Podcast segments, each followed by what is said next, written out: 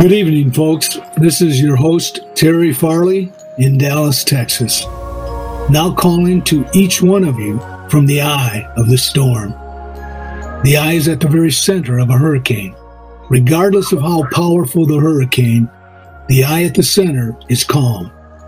God's word leads us to the eye, for the Lord encourages each of us to be still and know that He is God. Psalm 46, verses 10 and 11. Psalm 46, verses 10 and 11. Thank you, each and every one, very much for joining me this evening. I really appreciate it.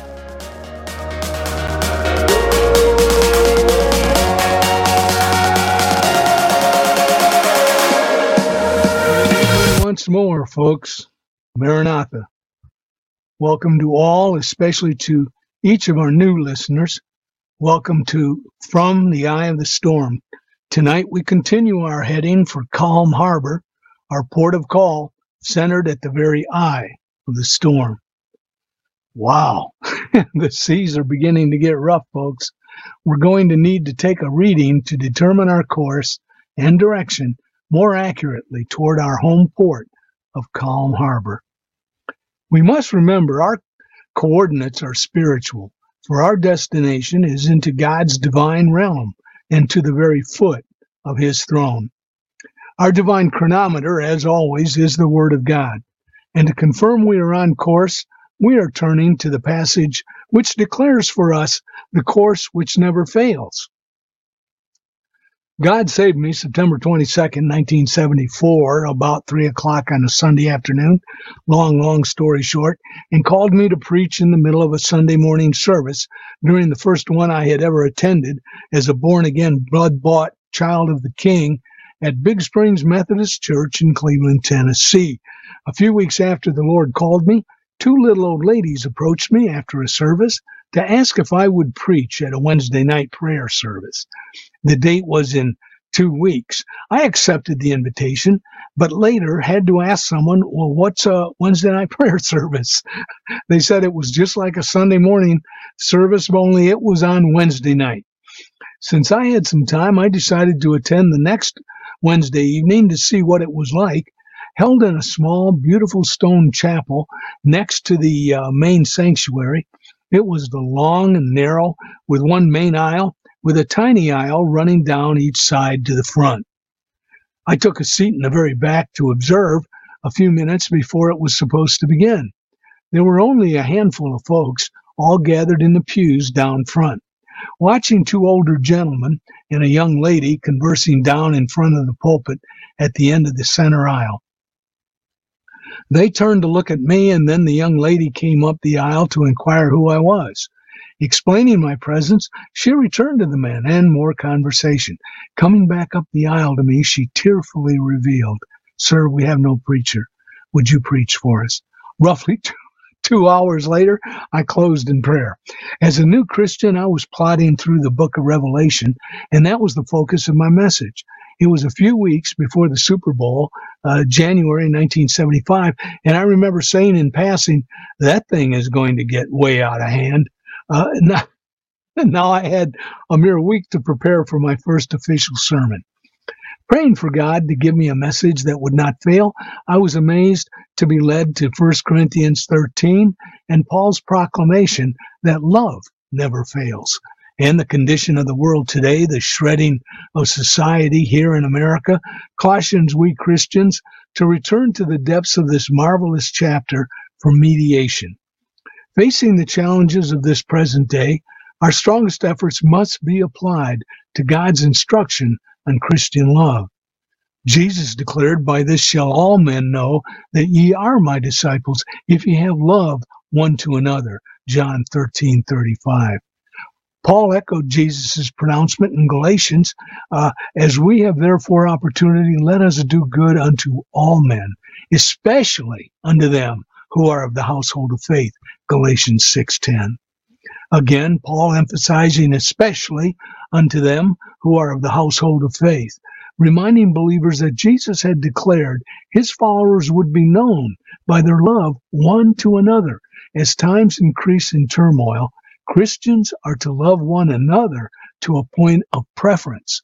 For any listeners struggling with this truth, they are reminded also of Paul's instruction in Romans Be kindly affectioned one to another with brotherly love, in honor, preferring one another. Romans chapter 12, verse 10. Once more, preferring one another. Perhaps one might add from the old Marine saw, when push comes to shove. With that, let us embark 1 Corinthians chapter 13, verse 1. Though I speak with the tongues of men and angels, but have not love, I have become sounding brass or a clanging cymbal. Without question, this opening instruction has been taken by heart throughout the body, extending beyond the pale to a point that even liars today speak softly. We return to the emphasis of intent, which is love, recognizing that we are the salt of the earth, and especially today must endeavor to retain our savor. Verse 2 And though I have the gift of prophecy and understand all mysteries and all knowledge, and though I have all faith so that I could remove mountains, but have not love, I am nothing. Prophecy is a gift. We must always be reminded of this, especially in addressing the scriptures dealing with God's proclamations of the future. And these revelations must always be dispensed with love. God's prophecies, both future blessings and warnings of things to come, are the believer's guideposts to the straight and narrow. Verse 3 And though I bestow all my goods to feed the poor, and though I give my body to be burned, but have not love, it profits me nothing.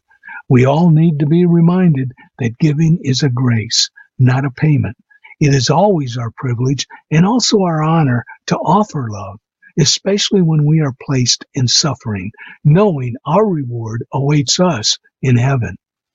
Verse 4 Love suffers long and is kind. Love does not envy. Love does not parade itself, is not puffed up.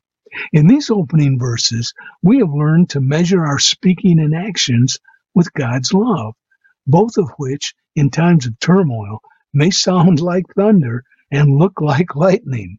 And when addressing prophetical events, we must first insist this prescience, or foreknowledge, comes from God Himself and is a gift to all who seek to know Him and his plans for the future, all of which reveal God's grace in love.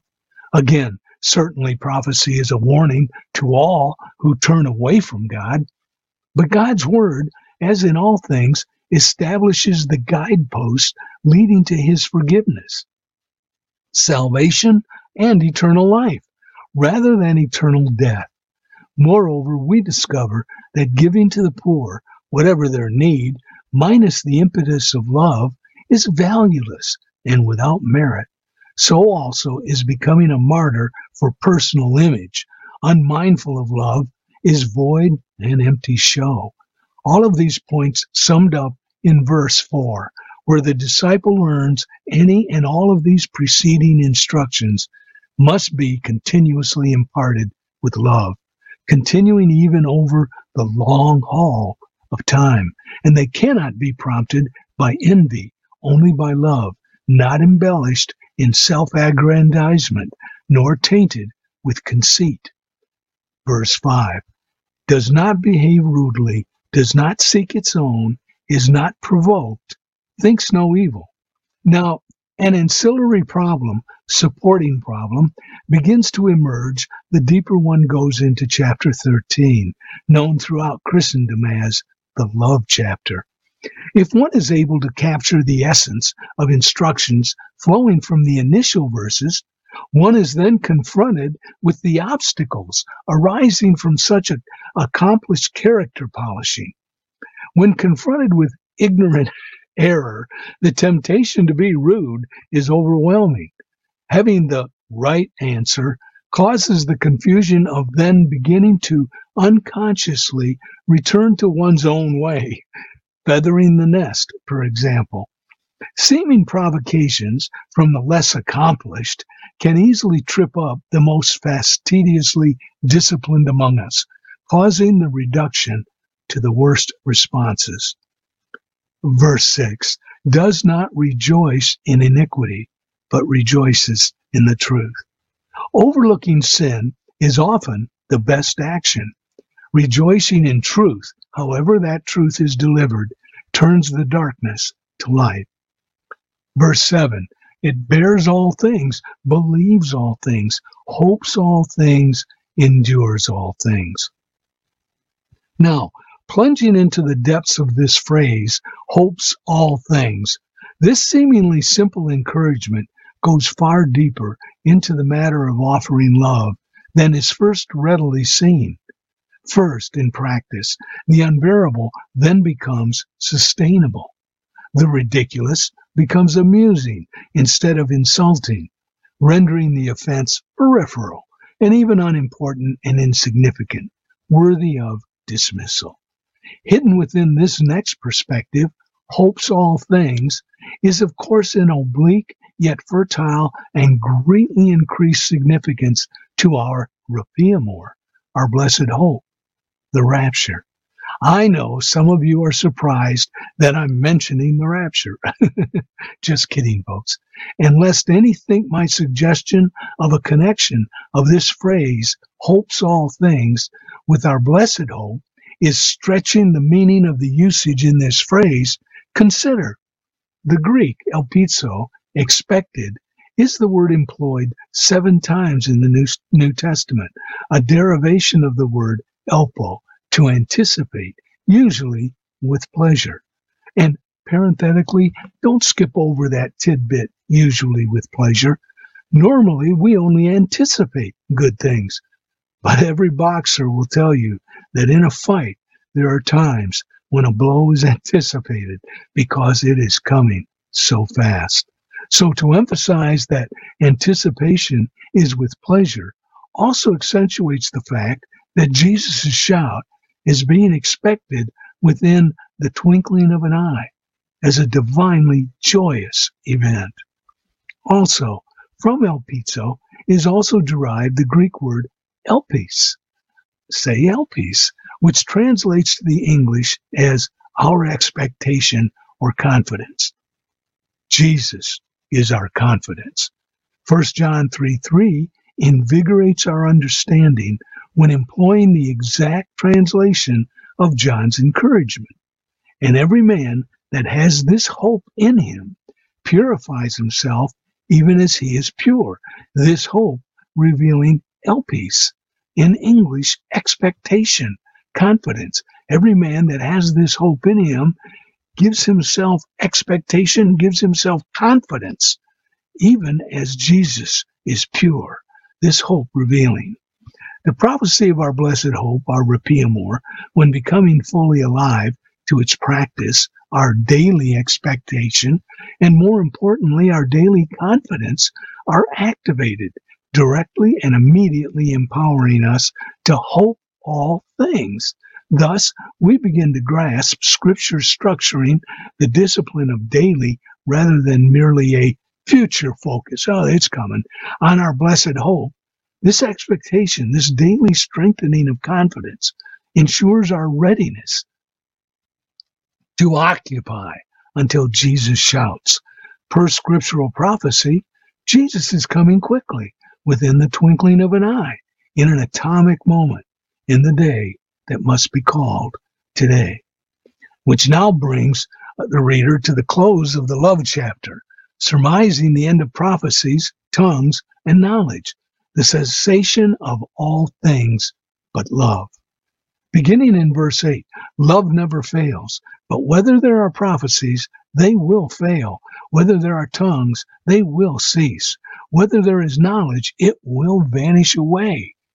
1 Corinthians 13:8, New King James Version. Verse 9, for we know in part and we prophesy in part. In verse 9 of chapter 13, Paul establishes that only partial prophecy is given to man, because only partial knowledge is bestowed. That explains why even science itself is a movable feast. Verse 10 But when that which is perfect is come, then that which is in part will be done away. All searching for the perfection of true eternal life need only to delve into the Word of God For a brief glimpse into the beginning of eternity for all believers, we turn to Revelation. Why? Because the psalmist declares, Forever, O Lord, thy word is settled in heaven. Psalm 119, 89. Revelation chapter 21, verses 1 through 7. And I saw a new heaven and a new earth, for the first heaven and the first earth were passed away, and there was no more sea. Importantly, note the first heaven and the first earth have passed away, and startlingly, there will be no more sea. All things are made new. Verse 2 And I, John, saw the holy city, New Jerusalem, coming down from God out of heaven, prepared as a bride adorned for her husband. Jerusalem is brand spanking new, truly the real and proper eternal city of God. Verse 3 And I heard a great voice out of heaven saying, Behold, the tabernacle of God is with men, and he will dwell with them, and they shall be his people. And God himself shall be with them, and be their God. And God will dwell with men. He himself shall be with them, and be their God. And God shall wipe away all tears from their eyes, and there shall be no more death, neither sorrow nor crying, neither shall there be any more pain, for the former things are passed away. God Himself will wipe away our tears, even from their eyes, even from our eyes. There shall be no more death, neither sorrow, nor crying, nor pain. The former things are passed away. Verse 5 And he that sat upon the throne said, Behold, I make all things new. And he said unto me, Write, for these words are true and faithful. God makes all things new. He says this to John, emphasizing that John include this promised prophecy in his writing, quoting Jesus himself, because Jesus' words are true and faithful, completely trustworthy. Verse 6 And he said unto me, It is done. I am Alpha and Omega, the beginning and the end. I will give unto him that is athirst of the fountain of the water of life freely. Jesus repeats his final declaration on the cross to tell Telestai, it is done. Yet now Jesus is referring to another task finished, declaring himself once more, as he did in chapter 1 of Revelation, Alpha and Omega. He is the beginning and the end, the final word, repeating in detail his promise from his earthly ministry. I will give unto him that is athirst of the fountain of the water of life freely, mirroring John 7:38. He that believes on me, as the scripture has said, out of his belly shall flow rivers of living water. Note especially Jesus' reference to scripture itself, referencing the living water, as he is reconciling the Tanakh, the Old Testament, with the Brit Hadashah, the New Testament. For example, Jeremiah 2.13 and Jeremiah 17:13. He that overcometh shall inherit all things, and I will be his God, and he shall be my son. Here, Jesus focuses on those left behind following the rapture, Jew and Gentiles who have become believers in Jesus and are now new creations in Christ, the Messiah, alike encouraging them to overcome with the promised inheritance of all things to those who remain faithful to him throughout the tribulation. And all who die in faith to Jesus shall pray at the throne of grace for God to deliver those believers still striving in the tribulation to overcome until he returns to save Israel in verse 19, emphasizing that he will be their God and they shall be his son. And now, returning to the close of Romans 13, verse 11, when I was a child, I spoke as a child, I understood as a child, I thought as a child, but when I became a man, I put away childish things. Paul, bringing the passage into perspective, explains he is offering a mature consideration of God's love, forsaking the childish responses often retained through life, even by professing Christians. Verse 12 For now we see in a mirror, but dimly, but then face to face. Now I know in part, but then I shall know just as I also am known. The further we travel on life's road, the more obvious becomes the need for clarity in all things. The blessing of a Christian life is the continued call to discipline by waiting daily upon the Lord's leading in all things. There was a day and age when the idea of man taking to the air was considered ridiculous and absurd. That we are entering the foothills of the last days, the end times, are only too obvious to all who are considering the prophecies of the world of God balanced against the reality of this present world we are walking through. This familiarity can trigger easily quick and false assumptions, alien to God's divine leading. Thus, he implores all believers, especially in times of duress, to wait upon him. This encouragement is repeated often throughout the Word of God, from the Tanakh to the Brit Hadashah. He's not worried. He is not in a hurry. He is never late. And he's always on time. Verse 13, and now abideth faith, hope, love, these three. But the greatest of these is love. Jesus challenges believers in Luke 18 to consider their faith. The New Catholic Bible shall be quoted here.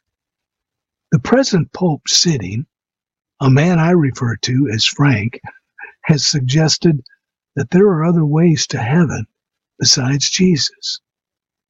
His responsibilities are admittedly massive, and he is but a man. As Martin Luther admitted of himself, I can err, but show me from the Word of God where I have erred, and I will recant. Thus, to all who name the name of Christ on this earth, I quote Jesus. And shall not God avenge his own elect, which cry day and night unto him, though he bear long with them? I tell you that he will avenge them speedily. Nevertheless, when the Son of Man cometh, Shall he find faith on the earth? Luke 18:8, again, the New Catholic Bible. And John 14:6, Jesus replied, I am the way and the truth and the life. No one comes to the Father except through me. John 14:6. In Acts 4:10 through 12, then Peter, filled with the Holy Spirit, said to them, rulers of the people and elders. Moving to verse 10. Let it be known to you and to all the people of Israel that it was in the name of Jesus Christ of Nazareth, whom you crucified, and whom God raised from the dead, that this man standing before you was cured. This is the stone rejected by you, the builders, that has become the chief cornerstone. There is no salvation in any else, nor is there any other name under heaven given to men by which we can be saved. The end of hope is more easily explained. There will be no need for hope at the great white throne judgment, because all arraigned in that court shall arrive convicted, only to receive their individual sentences. And the never ending eternality of love is also easily understood. And why is love the greatest? Because God is love. And Jesus Christ is yesterday, today, and forever. Although the mountains may be shaken and the hills may totter, my steadfast love will not depart from you. And my covenant of peace will be shaken, says the Lord. It will never be shaken. That was a good mistake. It helped me to repeat. Never. My covenant of peace will never be shaken, says the Lord, who has compassion on you. Isaiah chapter 54, verse 10. And Psalm 37, verse 40. And the Lord shall help them and deliver them. He shall deliver them from the wicked and save them because they trust in him.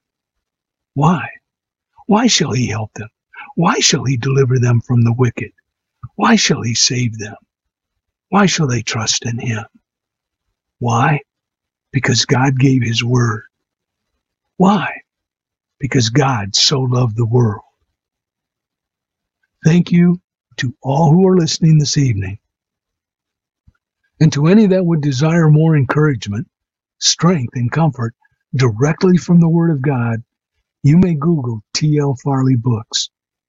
Sail out into the deep and the far reaches of God's Word, out onto the high seas of God's Word. Sail on in a daily basis and dive off into the springboard of Jesus' parable of the fig tree, beginning in Matthew 24:32, and continue exploring the depths of God's love and provision until the day and the very moment Jesus shouts. It is in the fig tree parable in which our imminent, any moment elopement on that day that must be called today, that Jesus will reveal his shingle is out. Today, blast off repeal or edition 5, Jesus' atomic shout at any moment.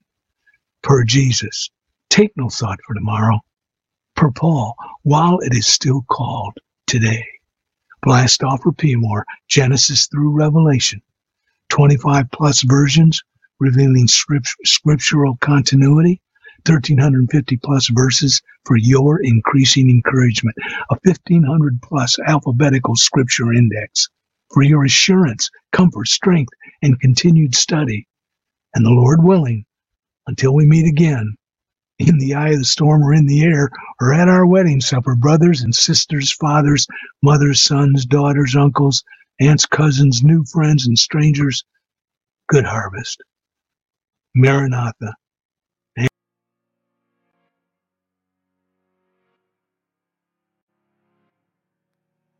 And that's the wrap for this evening, folks. May we all join together in prayer that each of us has a good night. And the Lord willing, until we meet next time, or until Jesus shouts and we meet in the air or at supper, here's bidding you all, each and every one, the very best Jesus has to offer you. From the eye of the storm, this is your host, Terry Farley bidding you a good evening.